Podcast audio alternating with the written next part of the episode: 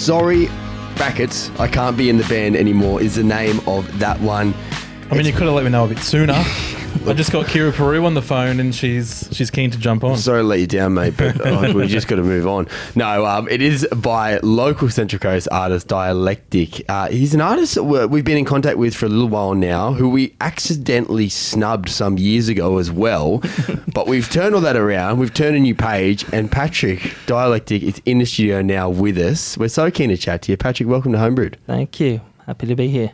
So, first of all, I think it's good to just start with an introduction to you, how you came about, and also kind of some of your influences, because the first thing that struck me when I heard your music was how unique it was to be hearing something like this, particularly coming out of the Central Coast. So just give us, a kind of brief rundown of you as an artist and where that all started. So my background's in drumming. I was in a lot of bands for a long time in Newcastle. Then around 2016, 17, when I became a father for the first time, I couldn't commit to bands anymore, and I didn't know what to do. Drumming was really important counterweight for me to help me, with my mental health and emotions. And I was like, what am I going to do? And it was something I taught myself how to play the drums. So it was really important driving force for me. So I just started writing some music in my music room for the short amount of times I had, or 2 o'clock in the morning when I couldn't sleep after trying to put the bub to bed. And so I started collecting these sounds, and I started deliberately recording through old software, old versions of GarageBand, because I appreciate you listening and being interested in uniqueness, because a lot of my interest comes from like video game music, for instance. And so I was trying to emulate some of those sounds and just doing it for the fun of it. And then a couple of years later, I started to think about, hey, I wonder if I could release these songs. They seem to flow, and they fit together with themes. And I wondered, the next step was I wonder if I could perform these live and what that would look like. The problem for me is I really like electronic music. I just don't like electronic shows overall. I want to see someone sweat when they're playing, and often it's them pushing buttons with really nice light shows and visuals, but sometimes I think that's to mask that it's just like listening to their music on really good sound system. Yeah. So I was like, I wonder if I can infuse my live drumming, my acoustic sound with the electronics and try and perform something live. And that's what I've been really, sharpening and working on the last 5 years, really. The recordings are really important to me, but the live sounds are a whole other aspect, something that I put a lot of effort into as well. So it doesn't just finish with the recordings of the songs. I try and provide something interesting and special when I play live as well. Well, we'll dig into your live shows in a little bit, but you mentioned the video game element, which is something that I did hear when I listened to music. I was like, it sounds a bit video gamey. Like, yeah. I could picture it in a couple of different scenarios.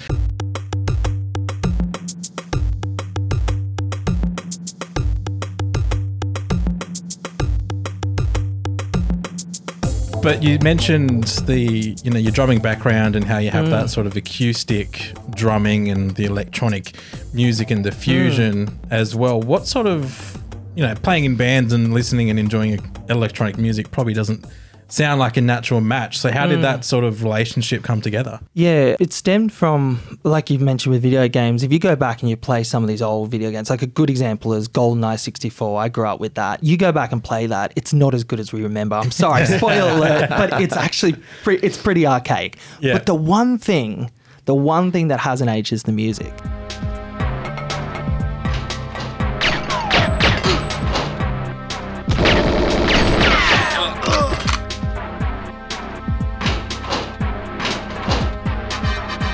Music, I would encourage anyone to go on YouTube and listen to it. It is phenomenal, and it's done with a very restricted, MIDI files. Like, they could only fit so much on the cartridge. So what they managed to do with so little was really inspiring for me. So that's why I said I deliberately use old software, old GarageBand. I use my Roland kit. And so where I merge those sounds. That my frame of reference would be bands like Battles. There's a band out of the United States. Sorry, they're not local per se, but you know, although he did drum, the drummer did drum for Marc Kane, which is an Australian band. So there we go. We've got a connection. Yeah, like that.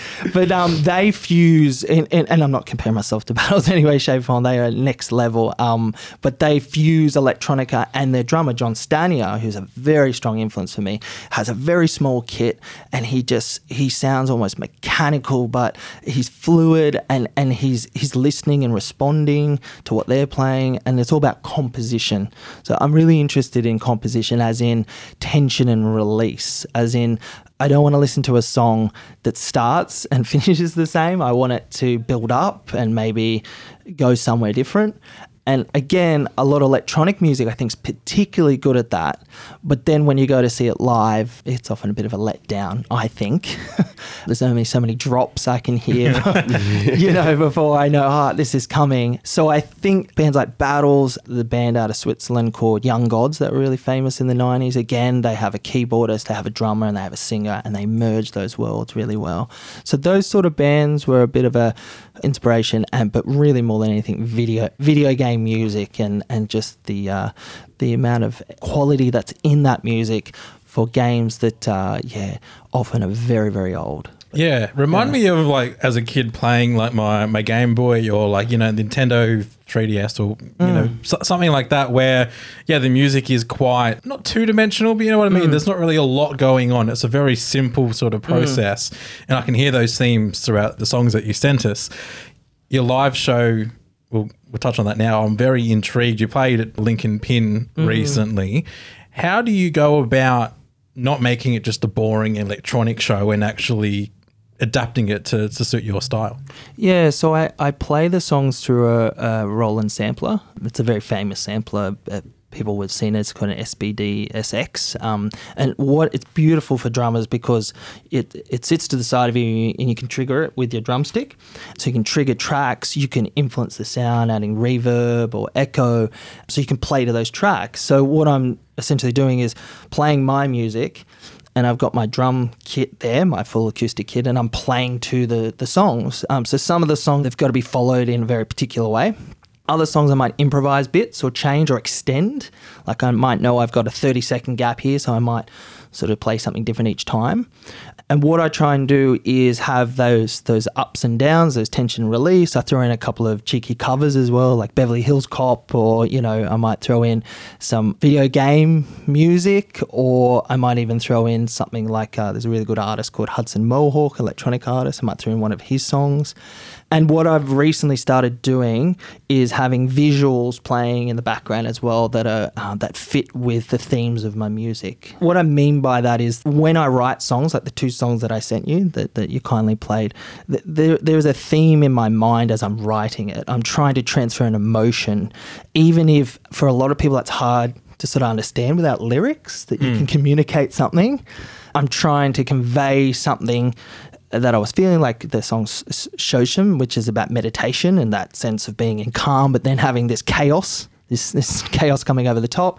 I have a film that was put together by a UK director playing in the background, and those images fit the music I'm playing. So again, it's attempting to somewhat almost be like a bit of a recital, but hopefully again you're still seeing someone sweating up on the stage. You know, I'm tired afterwards, which I've given it my all. That's as best I can describe the live sort of sound. The best way is to see it live, and we'll touch on shows that you will have upcoming lately like that. Hopefully you listening, that's piqued your interest, because it sure has with us too. It's something I think by the sounds of it, you're best off experiencing. And I can so relate to that. I've been to some electronic artists where I'm like, this is good, but like, you just hit and play for the most part. That's what it feels like sometimes. They're just hitting space on the keyboard and then just dancing and hoping everyone likes the beat. Yeah, like it's all about their animation. Yeah. But there's another artist who we played on with my Monday Master, Juno Mamba. He's an artist from Melbourne, different kind of part of the electronic spectrum to you, but I saw him live and he played more elements than I thought were possible in this digital thing. So I really have a lot of respect for that. In terms of how you construct songs, it sounds to me like you have a real interest in the theory of music and structure and how songs are constructed too. So is that true? Are you a bit of a theory nerd in that regard? It's ironic because I do, but I have no theory background. I'm self-taught. I cannot tell you the chords or octaves in the songs I've sent you. I have no idea what they are. I just know what I like the sound of. So yes and no. I like theory as in composition theory and how things move me. I try not to understand intellectually what that is, because music for me is always, as corny as it sounds, supposed to be an emotion. It's supposed to move me, but I don't actually have any formal training. I taught myself the drums. I taught myself that software. I taught myself that electronic music, which for better or worse, I think sometimes is an advantage, because people are like, oh, people heard it. Oh, it's so odd how you went from this to that. And they explain. I was like, oh, did I? Like, well, yes, actually, yeah, that was totally intentional, you know? And I think, so no, I don't have any formal training, but I'm always interested in knowing, like I said, the composition. So was there a motif? Was there a theme? Was there some melody that was off to the side, panned really far left, that you only heard on the 30th time? You know, like that sort of, and that's again what I like about it. It's not just writing it, but also mixing. I mix and I master it and I perform it. So if it's crap, the music, you got no one else to blame but me. If people don't like it, which, you know, it's not going to be everyone's cup of tea. It's totally okay with that. If you don't like or you do like it, the responsibility very much squarely sits with me. And it always starts with the drums, because I'm a drummer. So I write a drum beat and I build everything around that, because that's the thing that I always go back to as a listener, is what's the drummer doing? What's the beat? What's the rhythm? Very important part, as you would attest to any construction of any music, really, that involves it. In terms of you actually operating out of the Central Coast, the other thing that kind of struck us when we were looking at your music is that there's not many, I don't know if there's anyone comparable from our area making music, anything like that. So has that been isolating, or has it been empowering in terms of coming out of this area and not really having peers in the same way to bounce off? Obviously, you've played at Lincoln Pin. You got a lot of love there. So it's not like there's people that don't like your music. I'm sure there's heaps, us included, but to not have anyone also producing it, what's that been like? Yeah, that's a good question. I think that's why I primarily played shows in Newcastle. That's where I grew up and I know those sides. But the artist I play with, I've really narrowed. There's a couple. There's a guy called Sky Payne, a really good singer and keyboardist, and another artist called Jingle. I sort of landed, I've done several shows with those guys, but there have been quite a few shows where I've played with other people and they sound brilliant, and I was happy how I played, but it didn't really make sense maybe why we were playing together. Like, and it's not that the same artist or genre have to play together, but it just didn't really match, and you could sort of sense that maybe a little bit. And so it has been isolating at times, I suppose. That goes back to my original sort of drive behind this, which was it was always about just doing something I was interested in, and if other people followed, then that was a bonus. So as much as it would be good to maybe have some other set, and maybe there are people listening that are like, oh, I'd really like to play and fit with that, I think it opens up other possibilities, because you end up playing shows with people that don't necessarily cross over to your style of music, but therefore people go to watch them and then they're like, what the heck is this thing? You know, and I've had people come up to me, like even security at a venue once, who was like, that was awesome. I've never seen anything. This guy in Hamilton Station, I remember he came up and he was like, what the heck was that? Like, I was like, oh, thanks. He's like, that was really cool. So I think sometimes I can almost be like the underdog. No one's expecting anything. And then people are like, oh man, where did that fit into that band I just saw before? So I think it has its advantages as well. There's no real expectation. And as well as that though, how do you meet objections or anything of that like to electronic music? Because some people, you know, you mentioned live shows and some people have the perception of it's all computer stuff. You just hit a space bar and it's all automated. You're not doing anything. Like we know obviously you're playing drums and you're doing a lot of instruments and, you know, programming that way. But what's your common hit back to people who are perhaps resistant to a lot of electronic music? That's a good question. I think a lot of it's like anything. A lot of the mainstream stuff you hear is it's not always going to be the best quality, you know, and that's the same in metal music or any genre. You know, it's not necessarily the best. You might have to dig a little bit deeper. I would say a couple of things. A lot of the times they're really good mixers and they're really good at mastering up on the stage, but you know, I'm not sure if that's necessarily being a musician per se. Really good electronic artists, and there are some really good live ones, like a guy called Fortet will improvise a lot, and he'll literally start with a beat and just start composing it on stage. I can really see people's objections because, like I said, that was a bit of a driving force for me to play live. But I would encourage people to check out maybe some of the more obscure artists. Like I mentioned, Hudson Mohawke. There's some really good Australian producers as well. And even if their live sound isn't necessarily what pulls people in, their recordings are often just pieces of absolute art. The level of detail and composition and just pure emotion and build-up is often just... You know, that's the power of electronic music. If you can think of something, you know, it's like there's no end to possibilities, you know, whereas some other genres are a little bit more limiting. I think most really good quality electronic artists know that maybe them standing there pushing buttons isn't going to be enough. There needs to be some interaction and live component to it that involves a person, you know. Do you think it's a misunderstood genre? I think it can be. I think, the same sort of change that I think hip-hop and rap went through in the 80s and 90s, where it wasn't really seen as music per se, you know. I think electronic music's sort of gone through a similar phase through the 2000s and through till now. Like I said, it's one of those things where you really got to look a little bit, you got to dig a little bit deeper. You know, if it's being played...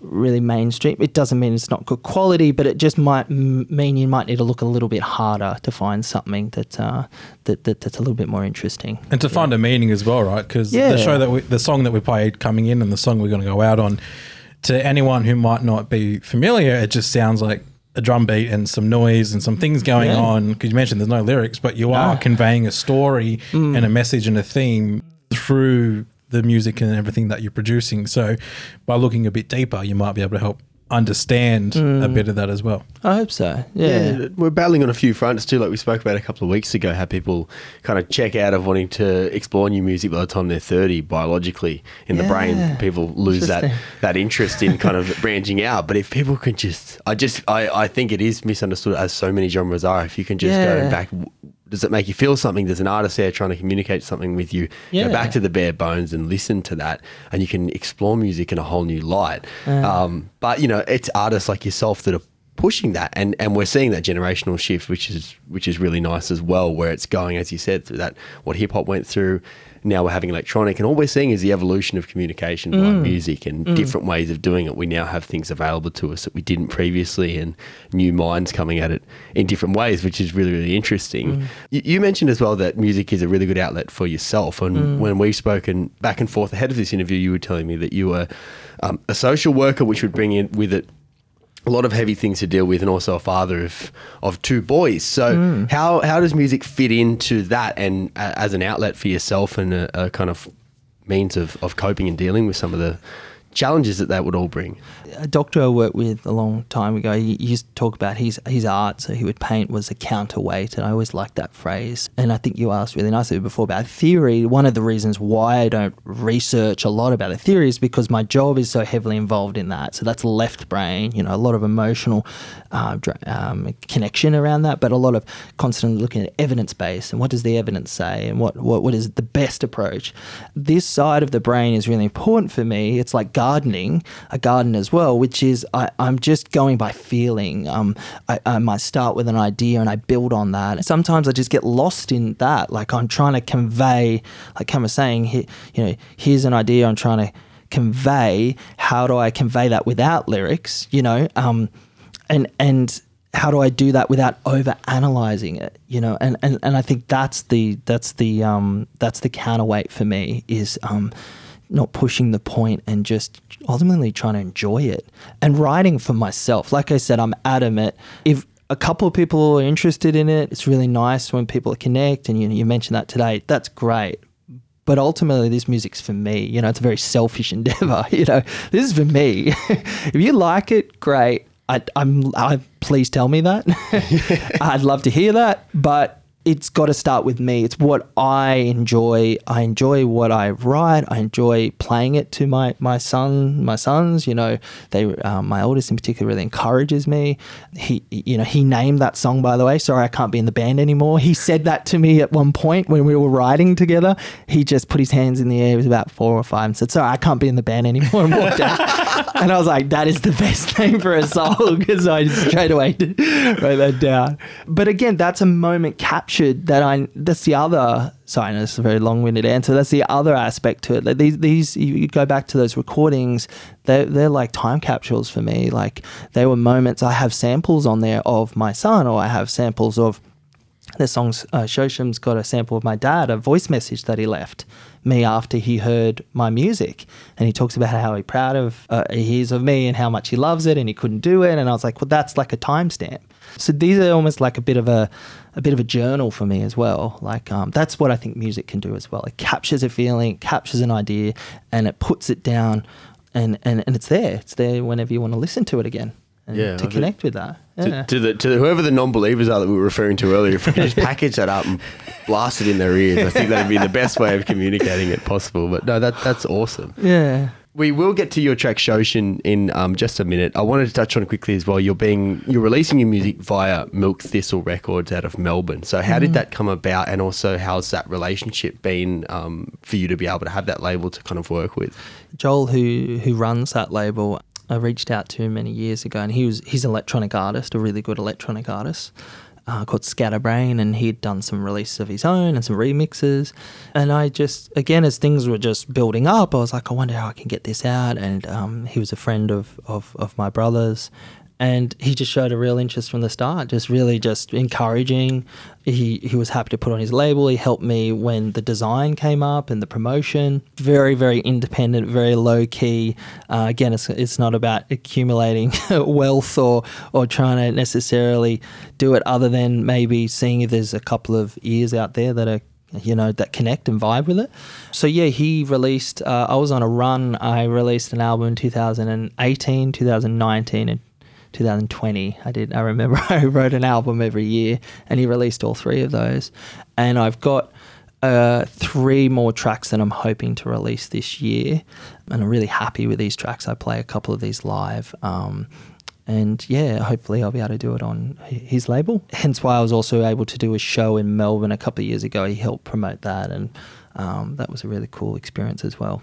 Fantastic. Well, we'll get to Shoshin now. You have a gig coming up at the Lincoln Pin. So for those listening, you know, if you want to see this live, which I think we want to, you should be encouraged to do it. You've got Lincoln Pin coming up. Keep your eyes peeled for that. We haven't got a date just yet, but we're thinking April, is that right? Yeah, probably April, maybe late April. I'm just waiting on the other support artists, and they get a lot of artists there, so I think they're quite booked out for either late April or early May will be when I'll be playing there next. Awesome.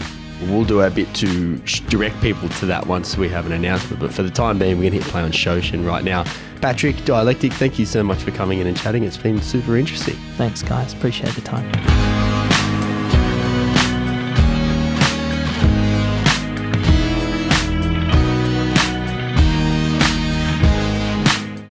Get it all at www.homebrewed.au. Why is it not your internet homepage right now? Yeah, if it's not, I don't see any other reason why you would need to use the internet other than to access our content. And if there is another reason, I'd like you to email it to me, and I can deem whether it's worthy or not. And that email can be found at www.homebrewed.au. Ta-ta! That's right, and farewell.